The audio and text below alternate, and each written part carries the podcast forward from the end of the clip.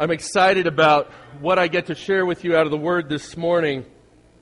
It's personal, and it's an area of Scripture that I think much of the time we tend to just go pretty quickly through these comments that are in the New Testament epistles. And yet as I was praying, okay, Lord, what can we bring in preparation for where we're going and what's happening as a church? And I really believe that the Spirit guided me to this passage. I wouldn't normally preach this passage. I might preach verse 6, but I don't know how much I would preach the rest of this passage as just a topical.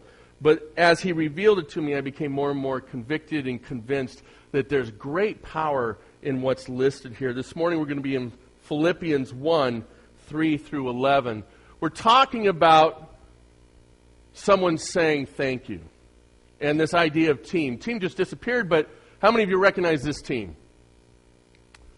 Come on, any Germans in the room? Yes, the German national team. Don't they look like a happy bunch? Yes. And so I didn't want to leave out the Americans for you people that you know, you're saying, come on, Pastor Jeremy, you live in America. So the American national team, fantastic. I don't know what Beckham's doing there at the end. Whatever. So another team that you guys might know of that was really famous. Who's this? Which team is this? The Dream Team. And 90. Well done. Fantastic. Yeah, Chuck Daly looks like he's squished. Pretty bad in there. So, yeah, I hope he survived that. So this is a beautiful painting picture that we purchased yesterday. This is just a beautiful shot. Now, notwithstanding, I don't really appreciate USC. I'm not into that. But this is like a watercolor painting picture thing. But then we found out its original source. And how many of you are big SC fans? Anybody? But I'm not either. Okay, so none of us are SC fans. So why? Oh, you are? I thought you were a North Carolina fan. Oh, I saw you raising your hand. Oh, Pam is an SC fan. All right. Well, you're in friendly territory. We won't hold it against you. Someone in this picture might hold it against you, Pam. But let's see who actually is in this picture. That's right. How many recognize Brad Walter? Brad Walter was on the floor of the Coliseum yesterday. Now, I really feel badly for him because he's separate. He was there for the coin toss. He was representing Fresno State University, his alumni, with the coin toss, but I think he just got to walk out, and then they made him stand behind the USC guys. So it was bittersweet, maybe. I don't know. But as I look at this idea of team, I mourn Brad's loss yesterday, actually more today. It's our loss. You might be thinking because FSU had it handed to him. No, I don't care about that. I care about the fact that Brad's part of our team, and he's not here today, and I'm mourning that. Yes, his spot right there is empty. And so I kind of feel it when we are missing individuals, and yet it's almost like he's turned his back on us in this picture. I can't believe that. So let's get back to the passage. You know, we had the Emmys this past week, of which I did not watch, and I could care less, but you know, during those ceremonies, they always have this long, protracted, I want to thank. And, you know, if I were up there, I want to thank meat. My friend meat and its friend potatoes. Because of all they have done for me. And then the gratuitous, I want to thank my mother and father. Because of their genes, you have created this along with meat and potatoes. Look at the creation that you have made. That would be my acceptance speech for anything. And but think about those. It's this long effort to say thank you, right? And even after a certain ball game, there are interviews. And I'm not thinking of one in specific, but when we're talking about team and saying thank you, something phenomenal happened that I don't believe has ever happened in MLB, in baseball, last night. A team used 9 bullpen pitchers throughout an entire game and shut out a team with an ace who pitched a complete game and lost. And so the team effort beat out, unbelievably, the ace who pitched a complete game. Not something you normally see. There are incredible things that happen when a team works together. And that's why we want to focus on thank you today, because this is what Paul is saying in this passage. Let's look at it. He says, I thank my God in all my remembrance of you, always in every prayer of mine for you, all making my prayer with joy, because of your partnership in the gospel from the first day until now. And I am sure of this, that he who began a good work in you will bring it to completion at the day of Jesus Christ. Continues on in verse 7 to say this, it is right for me to feel this way about you all, because I hold you in my heart. For you are all partakers with me of grace, both in my imprisonment and in the defense and confirmation of the gospel. For God is my witness, how I yearn for you all with affection of Christ Jesus. And it is my prayer that your love may abound more and more with knowledge and all discernment, so that you may approve what is excellent, and so be pure and blameless for the day of Christ, filled with fruit of righteousness that comes through Jesus Christ, to the glory and praise of God. Amen. This morning, as we move through this passage, we've broken it down into 4 points for us. We'll move through each verse. 3 through 5 is this idea that he's thankful to God in all of his remembrance. He starts out the letter to the church at Philippi by giving some basic instructions about who he is. Then he gets into the meat. He starts by communicating with them and saying to them how much he remembers who they are and how faithful they are and how it brings him great joy. He does this in 2 fashions. Number one, it's manifested in his prayers. When you think of those that you are teamed up with, how often are your prayers filled with thankfulness? As opposed to interceding for them, as opposed to asking God to work in their life or protection or various other things. And yet Paul is saying this. He says, in all ways, I remember you. What a great statement about this team from Philippi. So in his remembrance, in his efforts, he's saying there is nothing lacking. To say that he is thankful to God in all his remembrance of them is similar to saying there's nothing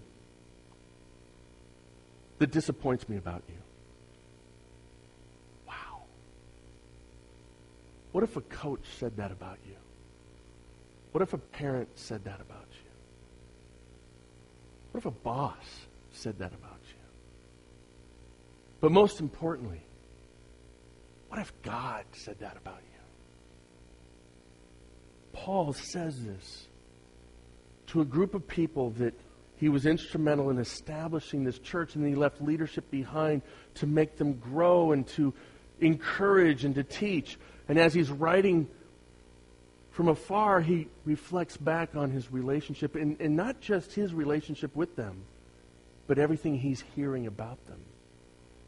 He says, in all things, when I remember you, I'm thankful. What a praise. And it moves into his prayer time for them. As a matter of fact, part of this could be even seen as a prayer of thanksgiving. And secondly, not only is this manifested in his prayers for them, but their prayers of joy. Their prayers of joy. What a blessed opportunity that as you pray for a group of individuals, I want you to think now about people you're in charge of.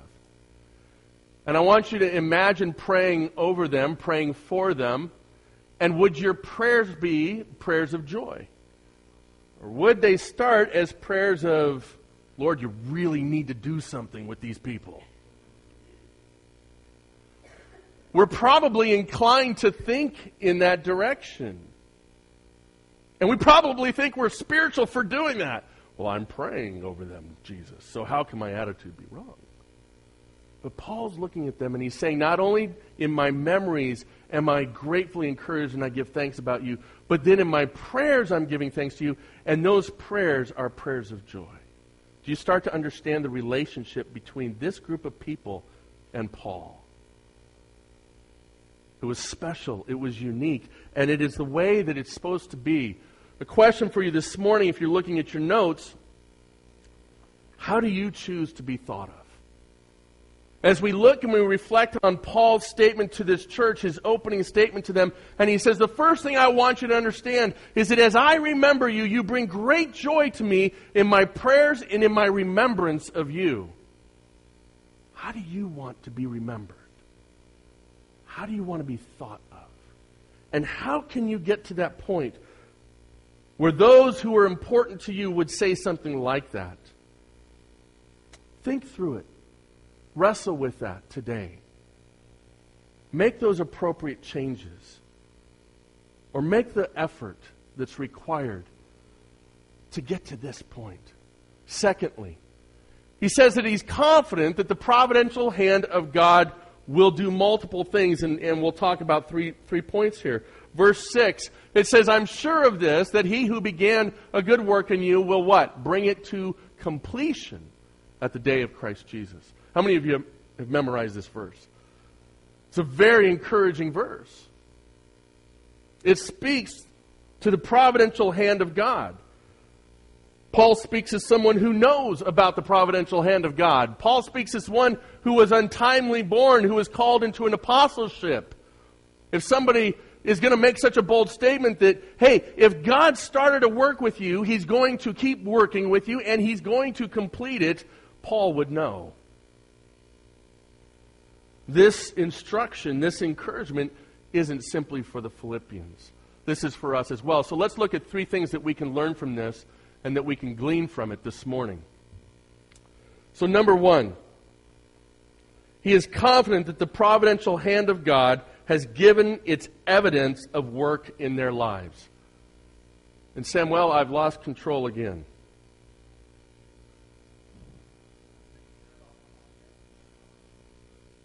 Folks, we're going to buy a new remote, or I'm going to kick a hole in the wall, and I'll have to. That's what you'll remember about your pastor. I'm confident of this very thing, that this may or may not work. There we go. Okay. He's confident that the providential hand of God has given its evidence of work in their lives. Have you seen that in your own life? Have you seen God's work in your life? Paul doesn't just recognize it in his own life. He recognizes it in others. Can we recognize when God's hand is at work? Do we see when God's hand is at work? And how do we respond to God's hand at work? He not only says that that's happened, but he used present tense, and he says that's going to continue to happen into future tense. When God is working with us, it's not just the initial role. It's not just the initial part. I look out in your faces, and I know some of you, and I've had the privilege of seeing Christ come into your life. There's the providential hand of God coming in and starting that work. I've also seen God continue to work in your life and mold you into who he desires you to be, into relationship with him, and now you're serving in capacities that a year ago, 2 years ago, you never would have imagined that you'd be doing. This is exactly what Paul's talking about. And as Paul gives thanks to this, he says, God will continue to do this work. Till when? Till there's a completion. The idea that there is a completion fits with this idea that Paul often talks about, that there is a race. You've heard some of the scripture. He says it to the church in Galatia. He says it to the church here at Philippi. It's echoed through Thessalonians. That we are running this race, and he borrows this metaphor often. Folks, a race has a beginning and a what? An end. So in your race, in the race of those that are in the church at Philippi, he says, there will be a day of completion. You know, if you've ever run a race, sometimes that's really encouraging. And some of you have heard the stories I've told about my dad taking me to some of those municipal track meets in our city. And he entered me into everything. And I have to tell you, 9/10 of those things, I would get involved, and I couldn't wait for that thing to be over. It was my dream to be done with that race. And thank God there was an end to it. And sometimes, as I looked back, I was thankful for the race that I ran, because there was a what? There was a reward. And as we listen to these words of Paul, stemmed out of verse 6, that this is going to continue to happen under God's provision in your lives, the church of the Philippians, but also for us that he started the work, he's continuing to work in us, and there will be a day of completion where it stops. And then we enter into our eternal rest with him. This is why it's so important, my friends, that we are walking according to what Christ has for us. We get one race. And Paul recognizes that the church at Philippi, they took it seriously and they were running well because there was fruit from it. What has God started in you? What has God started in you? What a tremendous work God is doing in each of you as individuals. And maybe this morning for you, you have to have that initial start.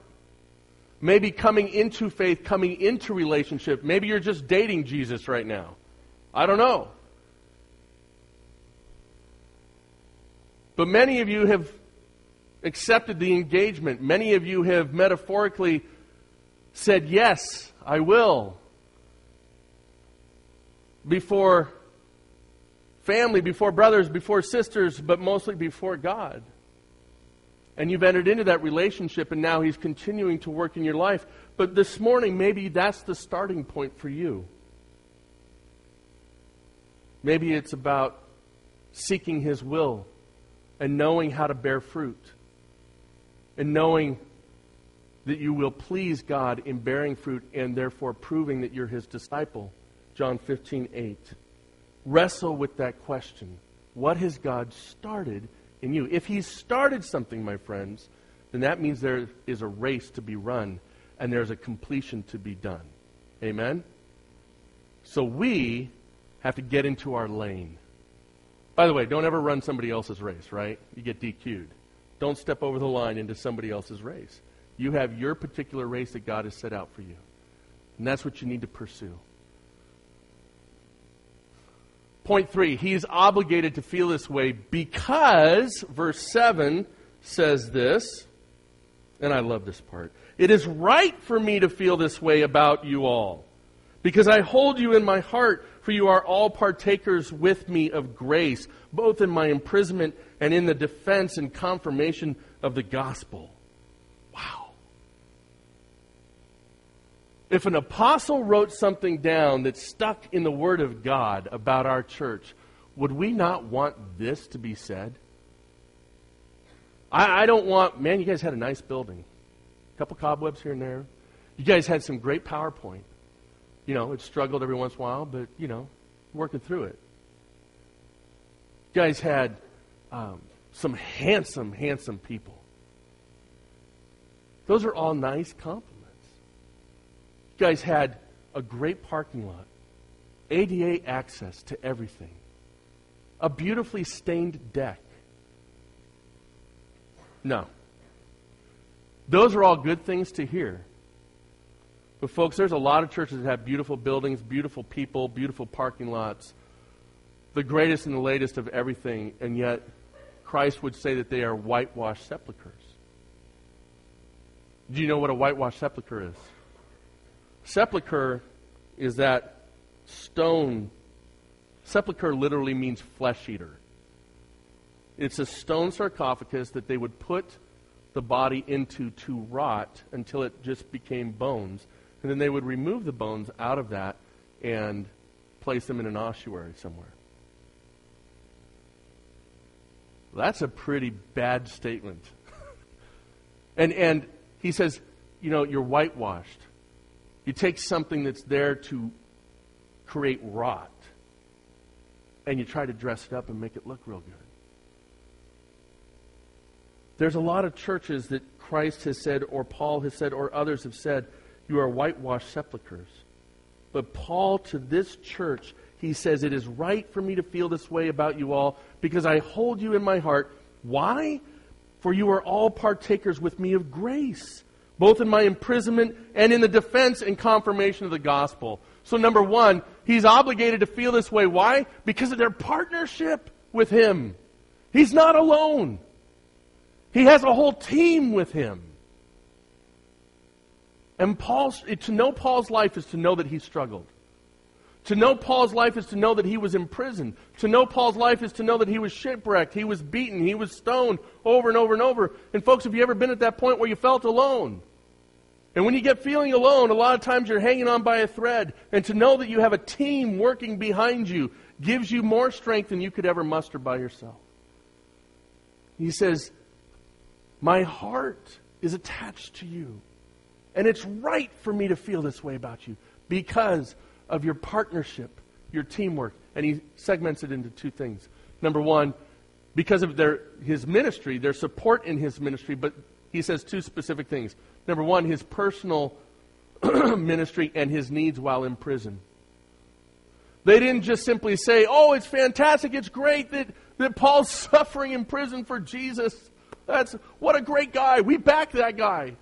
What an honor. They said, we're sending someone to you. We're sending resources to you. We're sending care for you so you don't feel alone. A missionary that we support that I'll be heading over to the Middle East in early October with, he is in Iraq right now. He is in Kirkuk. He is 128 meters away from ISIS. He met one of the first Christians that ever was tagged with the N that they marked homes with for destruction and persecution. The N standing for Jesus of Nazareth. John is over there right now as an American.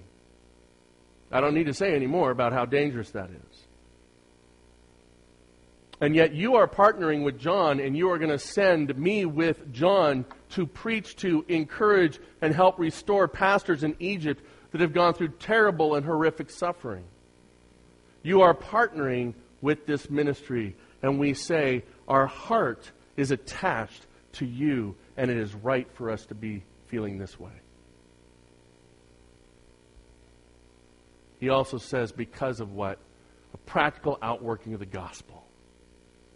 To know that your passion, your desires, and those things that God has laid on your heart and God has instructed you on, that you pass those things on. Think of a coach or a parent. When you're trying to instruct, you're trying to teach something, and the moment they execute it for the first time, the deep satisfaction that happens that because they followed the instruction, even though they didn't know how to do it perfectly, they followed the instruction and they had a little bit of success. And it left a good taste in their mouth. And they slowly started coming in line and improving and doing better. This is exactly what Paul's talking about. And as I look out and I see at the meeting on Wednesday with Awana, and I look at the 12 people that are in the room, there's only one person in that room that was at this church 3 years ago. Many of the people in that room are fairly new believers. And they're taking that message and passing it on. Just like Paul commends the church at Philippi, we commend you. It brings no greater joy to the Lord first, but to your pastor second, to see what you are doing. So the question I have for you under that point, the challenge, the application, if you will, for you to wrestle with this week is this. Are you in a partnership with your church? Are you in a partnership with your church? Look at your life. Look at the time that you spend and wrestle with that idea of how are you partnering with your church? Lastly, we bring up this point that he's proclaiming his love for them. Verses 8 through 11. Let's read those verses again.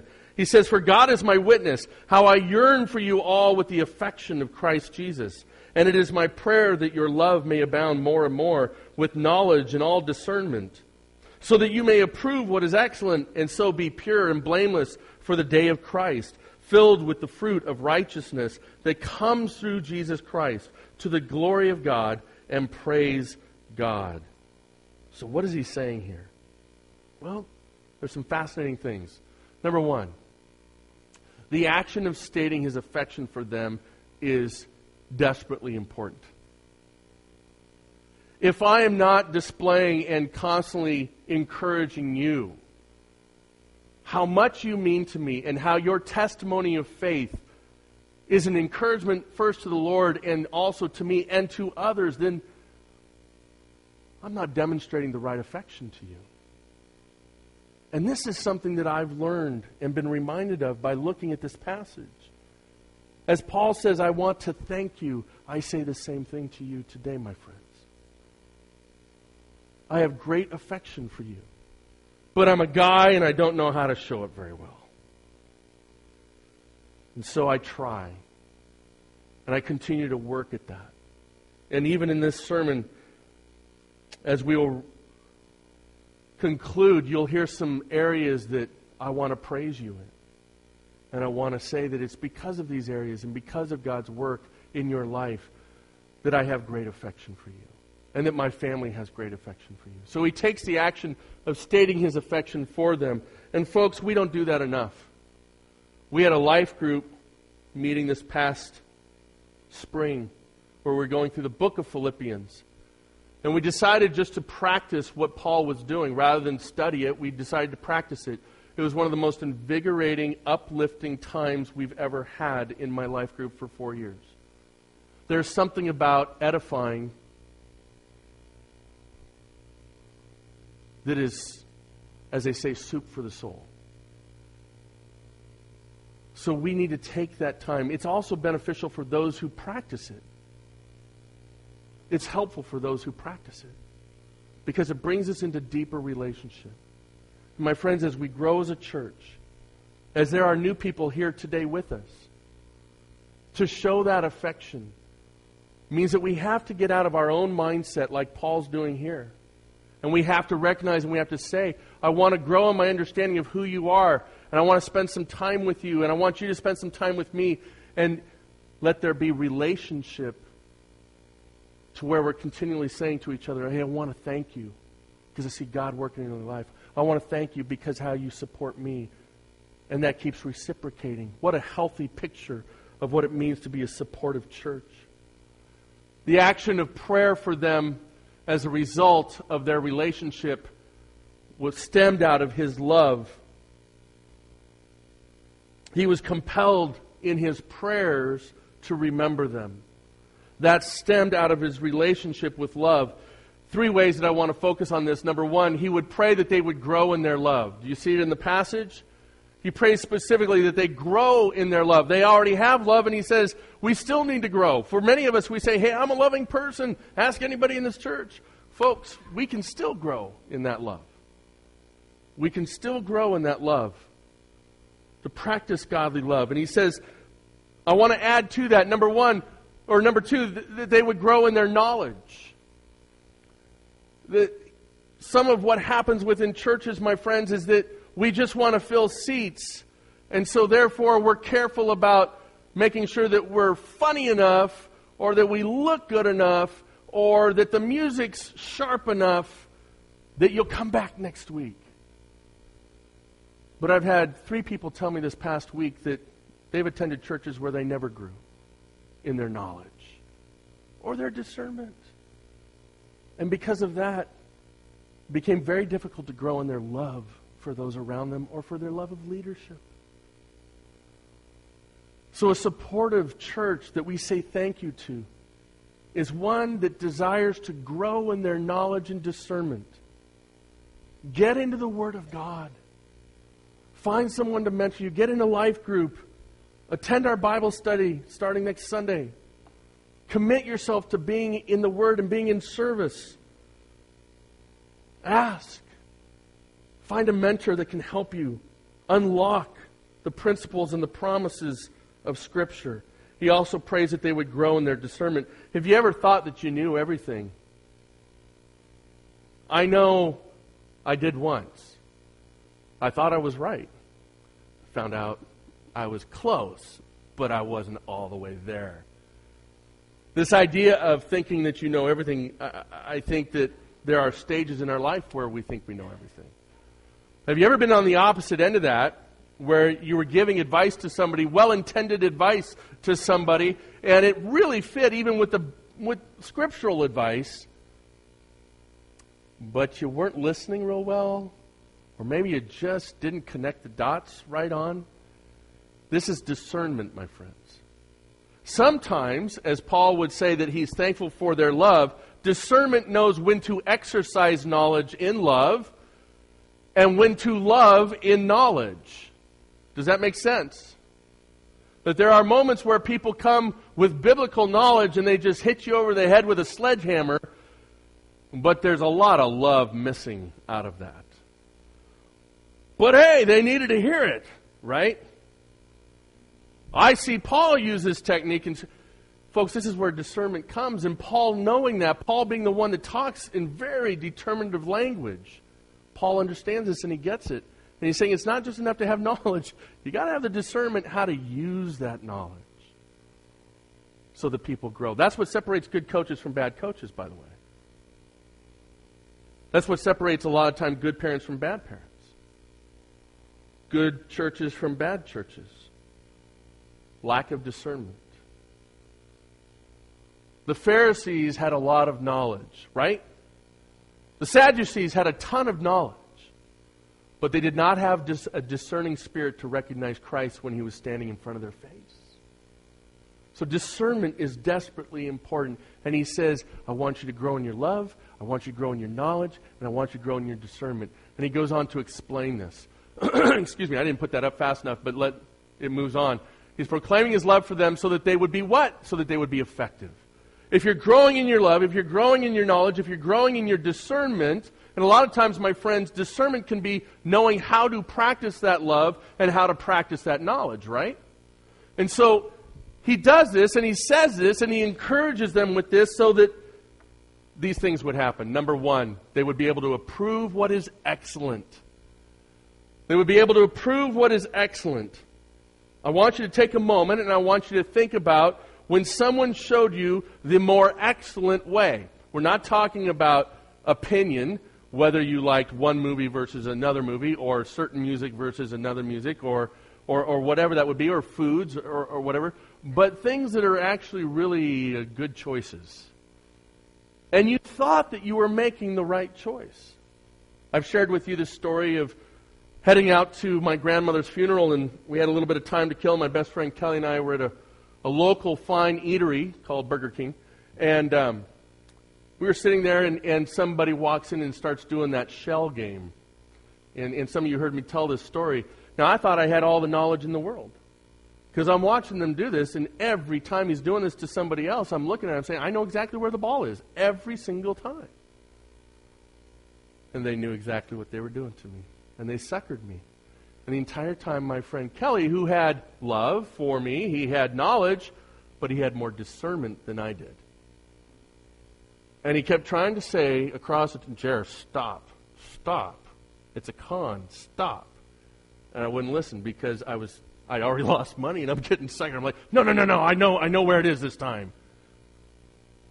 Left that place a lot lighter in the wallet and a lot more humble than I care to admit. Discernment is so valued so I can approve what is excellent.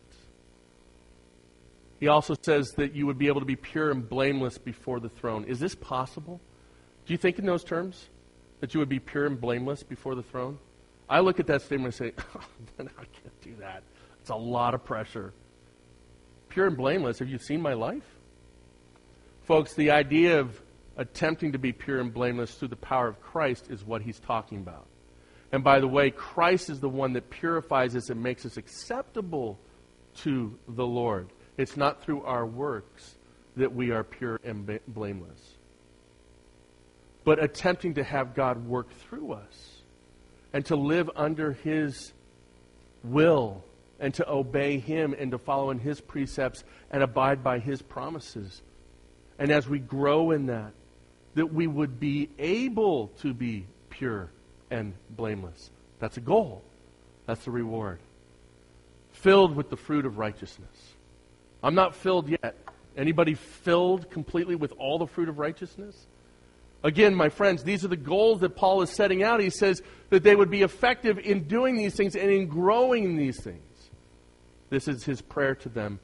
He's saying, thank you. And that they would testify to the glory of God through their life. I have a few things that I want to say thank you to this church. Number one, your devotion to God. Your devotion to the Lord is strong. Do you need to grow in it? I don't know. You know. I would suspect yes, because I think we all need to grow. in our devotion to God. But I can tell you as your pastor, I see your devotion to God. I see overwhelmingly throughout the membership of our church a devotion to God. And if you struggle in this area, I want to encourage you that those things that want to take you away and pull you away from that devotion are not healthy for you. They are not good. Use discernment. But I want to say thank you for your devotion to God. So that when those things want to creep in, when your faith is tested, I hear story after story of where you say, I was out there, man. I was on the edge. I was about to give up. And yet I desired God more. So I came back. Thank you. Your devotion to the Word of God. Folks, you get a litany of information and things that are thrown out there as what is good for you and what is true. There was a recent, some of you may have seen me say something this week on Facebook. I don't normally speak to other ministries because I think churches are really bad at that, about criticizing. But there is a huge ministry, worldwide ministry, that blatantly said this past, well, I don't know when they said it, recently, but during a church service said that we don't worship to obey God, that we really should worship for ourselves because God wants us to be happy. Folks, that is the most incredible statement of idolatry coming from a pulpit that I've ever heard. And everybody's cheering on. Yay! So it's not about obeying God according to this person. We're not to be obeying God. We're to be obeying ourselves. And our happiness is a higher priority than obeying God. Now who sits on the throne? I do. Thank you for your devotion to the Word of God and not being swayed by every little thing that breezes in and out. Your devotion to one another. Folks, we bump up against each other. There are things that happen all the time where I might say something, you might say something. I just don't like how you look on one particular day. I don't know. Normally I would say you don't like how I look, but I just thought I'd take a shot at you. By the way, you're all looking great today. You're welcome. But I jest, right? Because this is a difficult thing within churches. We bump up against each other. The only way we survive, now let's not talk in survival terms. The only way we thrive is by loving one another and loving Christ first, loving the Word of God, and being devoted. By the way, devoted means when it gets hard, we don't back away, right? That's what devotion means. So thank you. Thank you for being a church that's that way. And also your devotion to your pastor. I get to go with my wife to a pastor's conference and with Stephen and Becky in a few weeks. And it'll be a great restoration time for me to listen to some great teaching, go to some seminars that will help restore us, and for us to spend time in prayer together and planning as a team. And when we're there, we often hear seminar after seminar, how to handle burnout, how to handle the tough congregation, what do you do when this is going wrong, what do you know, and those happen in all churches. But I get to brag on you every year about how much you guys love us and how much you care for us and your devotion to my family and to me. Notwithstanding, you should never follow a person, but that's different than what I'm saying.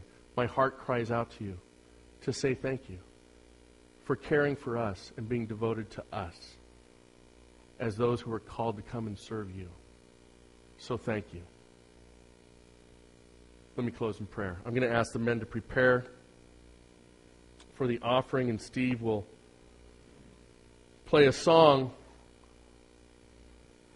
to encourage us and for us to join in closing today. Again, we have a few things happening this week, and then Saturday, 8 to 1, if you want to come by and kind of help get the property back up to shape, we'd love to see you. But please, as you leave today, I would love to see these disappear. It's almost like we're doing a church plant, and we're starting new next week. And so let's get the word out to people and look forward to what's going to happen and what's continuing to happen as a devoted church. and to be able to say thank you. And for many of those who are pulling together their ministries, I want to say thank you. It's hard. It's difficult. We're being challenged to change. It probably means a little bit more work on some people's level. It probably means maybe a little easier work on other people's level. But regardless, the point is, in order to grow and to see other families come into relationship with Christ, you're being devoted to that process. And so I want to say thank you. And that's what this message was about today. So let me pray that the Lord would accept our time of offering. If you're visiting with us today, please don't feel any compulsion to participate in this part. This is part of our worship. But if you want to, please drop that card into the offering basket, and we would love to contact you this week. Thank you for being here. Let's pray. Lord, it is with a joyful heart that I was privileged to bring this reflection by Paul today for his love and affection for this church in Philippi, because, Lord, I share that same love and affection for this body, for these people, for these individuals. And Lord, as we move forward together as a congregation, let us share that same love with those who come that you bring to be part of our church family. Let your hand be evident to all, so that we may be able to stand pure and blameless and to present glory to you. Father, take our offering today. Use it for your glory. Manifest it in people's lives. And bless those who are giving. Let them be joyful as part of their worship. To your glory, Father. Amen.